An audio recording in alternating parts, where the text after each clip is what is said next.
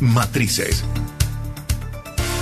Dos, nueve minutos de la tarde, amigos de la radio de las redes sociales. Esta hora vamos a arrancar el recorrido informativo por las noticias del ámbito de la economía, comenzando por lo que son las principales cotizaciones. Le comentamos el valor del dólar oficial, 181.675,88 bolívares por dólar, de acuerdo al Banco Central de Venezuela.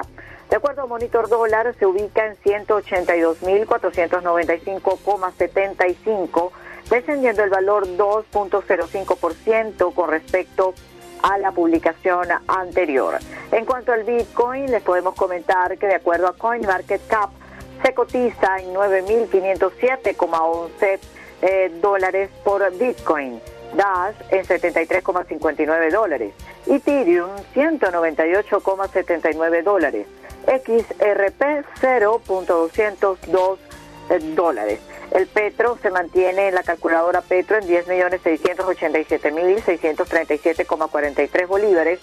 En el mercado secundario, de acuerdo al estudio comparativo que hacen los amigos de Morocota Coin, está de la siguiente forma.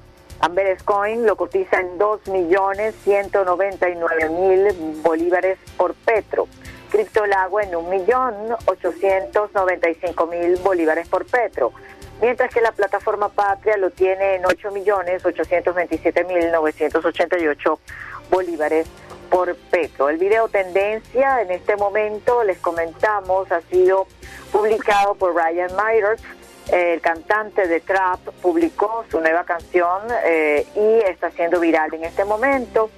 Y el video noticioso viral ha sido publicado por Multimedio BTV y se trata de las declaraciones dadas por Néstor Reverol, en relación con la situación del sistema hídrico nacional. En cuanto a lo que son los titulares de las principales noticias del ámbito de la economía, Banca y Negocios destaca, gobierno denuncia sabotaje en sectores abastecidos por TUI 2, recibirán agua a partir del domingo. Rosneft se fue y Rusia asume sus negocios en Venezuela a través de empresa de seguridad. Cuarentena en Venezuela, confinamiento obligado por escasez de gasolina, es uno de los titulares de este medio. Precios petroleros suben en la apertura ante mejores previsiones de demanda. Comercio minorista en Estados Unidos se desploma 16.4% en abril. Contrapunto destaca también la noticia de Rosneft y dice cómo se resuelve escasez de gasolina en Venezuela. Es un interesante trabajo que tienen en ese medio de comunicación. ¿Cómo trabajaría un centro comercial venezolano en tiempos de coronavirus?